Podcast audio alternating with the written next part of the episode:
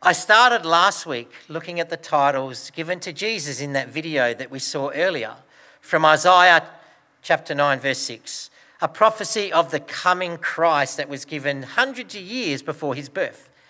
This prophecy or birth announcement tells us that just this child would not be no ordinary child. This child would be extraordinary. According to Isaiah, he'd be called Wonderful Counselor, Mighty God, Everlasting Father, and the Prince of Peace.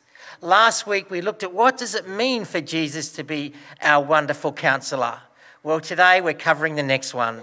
We're going to discover what does he mean when he says Sorry, didn't work. Just go click. Mighty God. Do you know, I remember when I first saw this title in the verse from Isaiah. To be honest, I struggled a little bit with Jesus given this title not from the point of view of I struggled with the title itself, but how does it work? I mean, think about it. The Saviour child that Isaiah is promising is sent from God and will be called God. That means somehow at the same time, Jesus, Jesus is sent into this world by God and is God. So, does that mean God is sending himself? That sounds impossible to me. Then you add to this the fact that all throughout the Old Testament, the claim is made quite clearly how many gods are there? One. Even Isaiah himself, later in the book in chapter 44, verse 6, says, The Lord, the King of Israel, and the one who saves us and sets us free from sin, the Lord of all ages says, I am the first, I am the last, there is no God beside me. Notice there, God says there's not even a God beside him. Even when Jesus walked this earth, he made a definite distinction between him, himself, and God. When someone called him good, he said, Why do you call me good? No one is good except for God himself. Then, when asked about his second coming, he was told, But no one knows that except for my Father in heaven. So, as you can see in Jesus' words, he drew a distinct difference between himself and God. Did God send himself? I'm not sure if you've ever spoken to JWs on this topic. Michelle and I had neighbours um, that were JWs uh, when we lived in Adelaide. And I know for them and other religions, they state this promised child that Isaiah mentions here is not really God. What's their reason? Well, they told me this He's called Mighty God, but he's not called Almighty God. And so they concede that Jesus is a mighty God in the sense of being very powerful, a very spiritual being, but he's not the one and only true Almighty God. As I said, this is a very important argument for Jehovah's Witnesses and other religions because they want to take away Jesus' divinity. But are they right?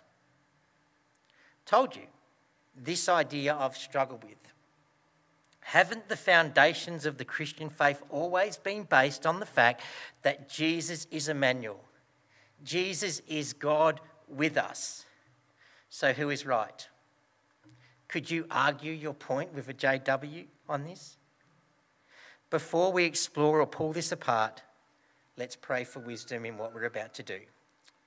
Father God in heaven, I thank you for our day and I thank you for what we celebrate at Christmas time and for these great, fantastic words that we read in Isaiah the birth of your Son and who he will be. Father, I pray as we unpack this today that you'll give us wisdom and guidance, but more importantly, you'll give us encouragement in pointing out who Jesus really is. And it's in his name I pray. Amen. I'm sure you understand the first thing we need to do to gain wisdom and understanding is ask ourselves this question What is the meaning of mighty God here in the book of Isaiah? What's Isaiah writing about? Well, I'm happy to say when we explore this, we do have a bit of a theological argument here. And it's all tied up with the meaning of the words Isaiah uses. There are two words he uses, and it is this El Gabor. The word El in Hebrew simply means God. It is used 240 times in the Old Testament. But what's interesting is this in those 240 times, never do we see this word El used for a false or lesser God. then add to this 213 times this word is unquestionably translated as reflecting the one true, the Almighty, the saving, the merciful, the loving, the rock solid, the commandment giving, holy God. When the Old Testament states there is no God but Jehovah, most times the word that is used for that reference is El. You guessed it, this is the very word that Isaiah uses. The exact same word for God used in Isaiah 9 6 for the promised Messiah. Because of this, Isaiah 9 6 is rather clear. This promised child, who will be called Mighty God, is El, is Jehovah, is God. He's not some lesser God. He's not some, by definition, a false God. Since there is only one true El, God, and there will never be another, Jesus is El Gabor. He is the mighty God. How does this happen? How does God send himself as Jesus? Well, I'm here to give you the answer today. And my answer is this I have no idea. I don't know. Sure, I know all about the Christmas part with Mary and the angel and the conception, but I can't begin to know or comprehend how Jesus could be present at the creation of the world as the Word and then thousand years later come to earth as that Word made flesh. But here's the good news I don't have to understand how Jesus and God does this in order to believe it. Jesus said in Mark 9:23, all things are possible to those who what? Believe believe. I will never fully understand how this works out logically. I will never be able to explain it, but I can still accept it and believe it. Why? Because God's word tells me so. When people place God in a box of their own understanding, they are destroying God. To reject Jesus as God is to reject God. To reject Jesus as El is to reject El. When people deny that Jesus is God, they make a God of their own choosing. And then instead of worshipping and serving the revealed, holy, almighty God, instead of worshipping the great God of the Bible revealed throughout the eternal presence of God, Father, Son, and Holy Spirit, they serve a God who isn't there. They're like the old ones in the Old Testament that make their own and worship them. So that's El. What about this word Gabor? Well, obviously, you guessed it, it means mighty. Have you ever stopped to think, what is the meaning of this word mighty? What images do you think of when you hear the word mighty? I guess for some, you'll go back to the old cartoon of Mighty Mouse. Or maybe you think of Superman, he's mighty. Mighty is a powerful word, but for me, what makes this word even more powerful is the meaning behind it in Isaiah. To look at what the prophet meant when he used this word to describe Jesus, I want to look at another passage where the same word is used. And it comes from Zephaniah, and it is this The Lord your God is with you. He is mighty to save. He will take great delight in you. He will quiet you with his love. He will rejoice over you with singing. Just like Isaiah, Zephaniah lived in a time of hopelessness, a time of darkness, a time of despair, a time when most people were corrupt People couldn't get justice. Their enemies were all around them, and there was no one who could save them who could be trusted. But against that backdrop, Zephaniah gave this beautiful picture. Do you see that picture, what he's portraying? In this time of hopelessness, in this time of darkness, corruption, and despair, the people may think there is no El, there is no Jehovah, but there is. In fact, he's with you. He takes great delight in you. He quiets you with his love and he rejoices over you with singing. But catch the word mighty in his passage. How's it used? It is this He is mighty to save. A God who is mighty strong to save us. And yes, this word is what Zechariah and Isaiah use with this meaning in mind. So when Isaiah claims that this coming child will be a mighty God, he is claiming this this child will be a God who is mighty strong to save us. The word Gabor is always tied up with saving. But what makes this promised child mighty to save? Well, now I want to give you some reasons you can boldly believe. Jesus is our mighty God, our El Gabor, able to save. And these qualities that I'm looking at today are very important when it comes to being saved. In fact, without these qualities, you cannot be saved. So, what are these qualities that Jesus has?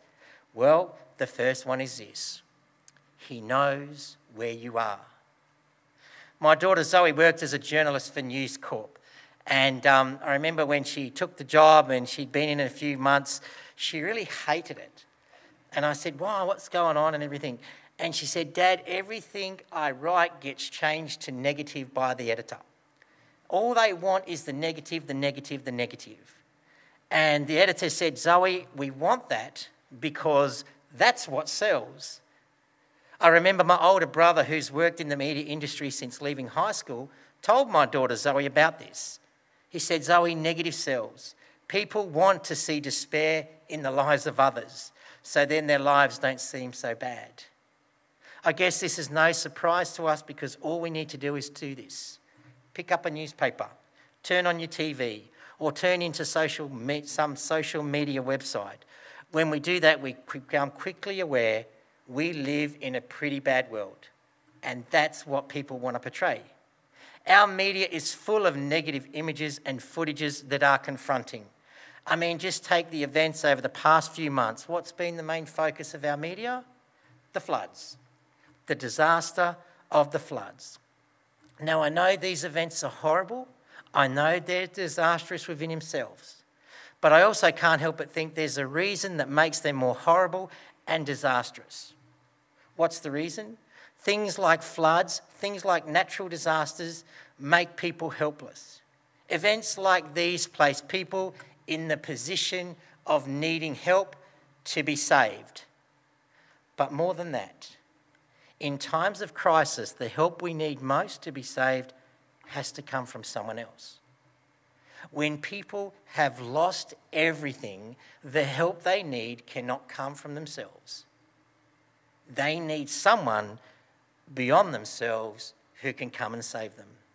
So, for those caught up in these events, they, they have not only experienced the feeling of hopelessness, they have learnt the feeling of being dependent on someone else to save them someone mightier than themselves.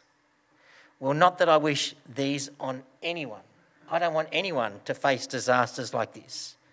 But if you've ever found yourself in that kind of situation, a situation where you need help, but more than that, the help you need can only come from someone else, then you know it's horrible. If you say, Yep, I've experienced that situation of needing to be rescued by someone else, you know it's not a fun feeling. But if you say, no, I've never experienced it, I want to tell you, you are 100% wrong. Sure, it may be possible to go through life and never face a physical situation where you need help or rescuing by, by someone else. That may be true. But every single person under the sun faces this problem on a spiritual level. While it's sad and frustrating to face horrible situations in life where you need help physically, I can't help but think that it's even sadder and more frustrating to face them on a spiritual level. When you are lost or off track spiritually, we need someone who can rescue us. We need someone who can save us. We need someone who is mighty. Do you know, when it comes to being saved or rescued, knowing where you are is the most important thing. So many people go missing and are never saved. Why? Because they're never found. You can't save someone unless you know where they are. So we understand when it comes to being saved or rescued in the physical sense, knowing where you are is one of the most important things.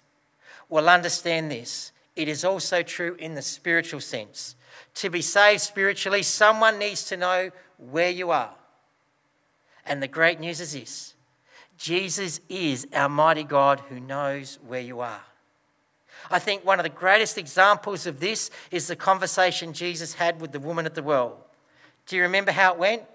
Jesus came to the well and found a Samaritan woman there. He speaks to her and asks her for a drink of water. She's taken back a bit because it was not proper for a Samaritan and a Jew to hold a conversation, especially between a man and a woman. The conversation keeps going and they continue to talk about water. Jesus tells her that he can give her living water and that she will never thirst again. She becomes interested and she says, Oh, give me some. Do you remember what happens next? Jesus says, Okay, go get your husband and come here. The woman is put on the spot. Her lifestyle is exposed. And she says to Jesus, I can't do that. I have no husband. Jesus doesn't leave it at that. He exposes her lifestyle even more. He says to her, You are right when you say you have no husband. The fact is, you've had five. And the man you're with now, he's not even your husband. Kapow. Jesus knew exactly, exactly where this woman was. I can't help but think how scary would have that been for that woman listening to those words. Everything about this woman was completely known to Jesus. Jesus knew her life, he knew her heart, he knew her lifestyle so much, he not only knew what she'd done, he also knew who she'd done it with. As I said, scary. How scary would that have been? Well, something even more scarier when I read this passage is this He knows the exact same thing about me. He knows the exact same thing about you. Our heart and our lifestyle are completely known to Jesus. He knows where you are, and he knows in, and he knows what your life better than you know it yourself. Jesus knows what roads you've traveled. He knows what good turns or decisions you've made in your life. He knows what dead end streets you've been down. He knows the times you were close to Him. He knows the times that you've pushed Him away. Remember, to be saved spiritually, someone needs to know where you are. Jesus knows you better than you know yourself. Jesus knows right where you are spiritually. He doesn't need a search party, He doesn't need a crystal ball. He knows the spiritual shape you are in because He is El Gabor, because He's a mighty God, mighty to save. And He still loves you and He's still willing to save. But here's an important point or an important question to ask yourself Do you know where you are spiritually? How is your walk with God going? How is spending time with Him and His Word going? How is living out the greatest commandment of loving God and loving others going for you? Is this mighty God a priority in your life or is it a pain? Part of being saved by Jesus is reaching safety in knowing right where you are spiritually. Part of allowing this mighty God to work in our lives is knowing and acknowledging that we are lost. We are helpless. We can't go on any further without the help of someone else. Part of allowing this mighty God to work in our life is knowing and acknowledging the bad decisions and choices we've made. So, where are you? Where are you at? Well, if you're in despair, if you are lost, always remember Jesus is our mighty God who can save us because spiritually he knows where you are. The second thing I learned from this is this He knows what shape you're in. For those of you that have done first aid and used Dr. A, B, C, the D is for danger. What's the R? Response. What's that all about? Why do people look for danger and then try to get response? You want response because you're seeing what kind of shape or condition the person before you is in. Like many people, I love the parable Jesus spoke regarding the prodigal son. Now, I know this is just a story, although some scholars believe it's based on a true story. But in this story, there are little gems that I often think about. And for those that know me, you, you know I'm a bit of an outsider of the square. And there's one in there that I always look at and think, wow, how did that happen? Jesus says in this story, while the son was a long way off, the father saw him coming. He ran out and greeted him. He grabbed him, he hugged him, and welcomed him back home. You ever thought about this? How did the father recognize him from such a long way off? I mean, think about it. I can't help but think when the son returned home, he would have been in a much different shape than when he left. he would have been thinner, he would have been dirtier, and I'm sure he would have had a smell that wasn't good. But regardless of the shape he was in, the Father recognized him when he was still a long way off, and the Father loved him and welcomed him home. What shape are you in? Do you know? Well, let me tell you, God knows. God knows what shape you're in. He knows what response you can give Him. He not only knows where you've been, He knows what shape you're in. The Bible says every one of us is in a bad shape. Because of sin, we are thinner, dirtier, and smellier than what we should be. That's what we're taught. That's where we stand. That's the shape we're in. That's what the Bible teaches. Pretty depressing, right? Wrong. Always remember the two most powerful words in the Bible are, but God. That's the shape you're in, but God. The Bible also teaches Jesus knows what shape or condition we're in, but even better than that, he teaches he knows what to bring to help us in whatever shape we're in because of our sin. Do you remember the son's plans? He was going back to the father with one word in mind make. Make me one of your hired men. Make me go and live there. Make me so I can just go over there and be like that. But the father shouted out a different word. What word did the father shout out? Bring. Bring the best robe, the best rings, bring shoes, bring the fatted calf. The son had the idea of make me, the father was bring the best we should never let whatever shape we're in keep us away from going to Jesus. Jesus knows the shape you're in. More than that, he knows what to bring to help you in whatever shape you are in. He still wants and brings the best for us. God knows what shape you're in, and he's still willing to shout out, bring the best to help us and make us whole. Thirdly, this he knows the effort you've made to save yourself. You may think that sounds a bit silly, but I think this is something we all fall for at times trying to save ourselves. Well, let me ask you how many of you do this? I know for me, I do it. How many of you sinned, felt bad, hit rock bottom, and tried to do what the prodigal son did? A plan to go back with the father. As I said, I'm not sure if you do this, but I know I do. My plan tends to look like this I will go and be good to someone, or I'll make sure I'll go and do the right thing. I will try and do an act of love towards someone, or do something nice for them. Or I'll make a new commitment to reading more every day.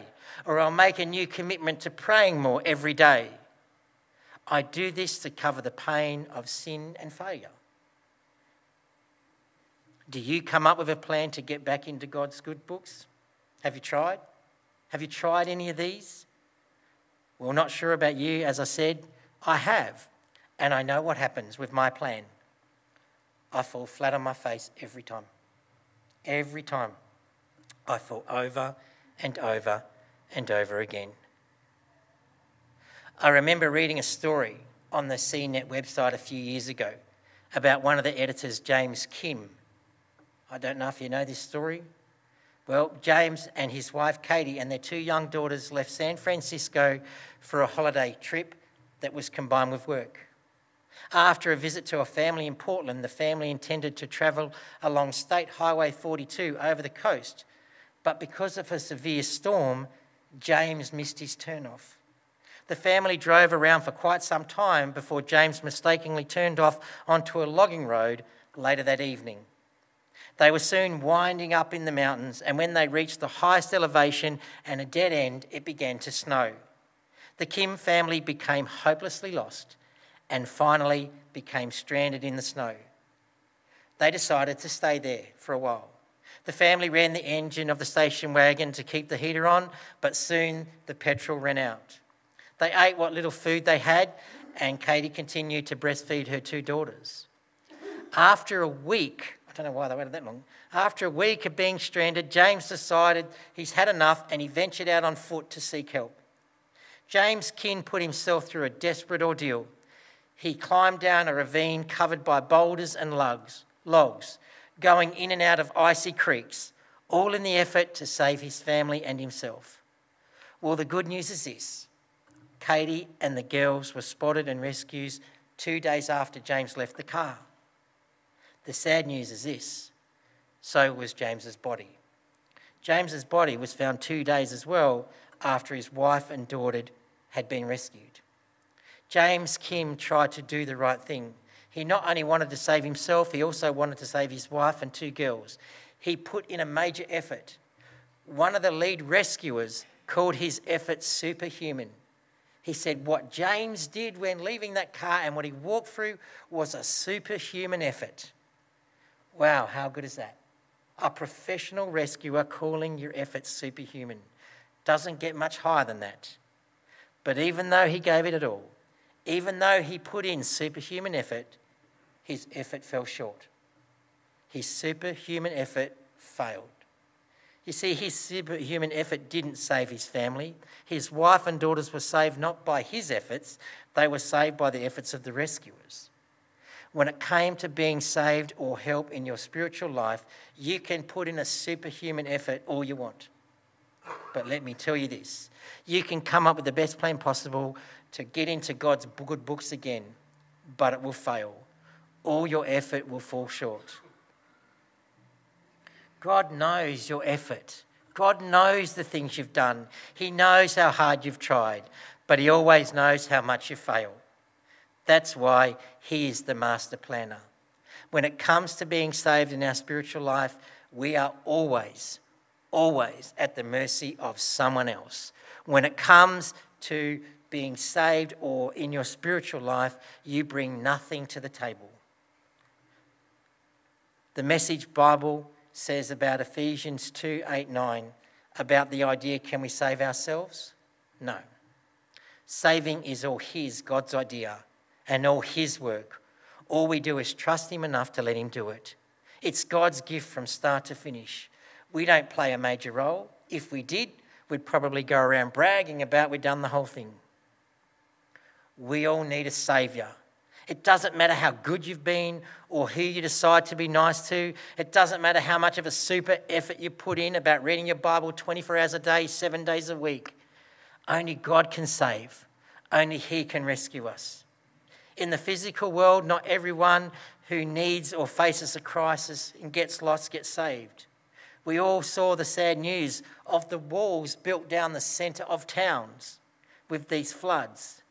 One side knew their house would be safe, the other side knew my house is going under. James Kim died. He made a valiant effort to save his family and himself. He gave it his best shot. He gave it his best effort, but he died in the process. The great news is this when we face crisis or if we get lost in our spiritual lives, we need an El Gabor. We need a God who is mighty to save. Isaiah was right. To us, one has been given.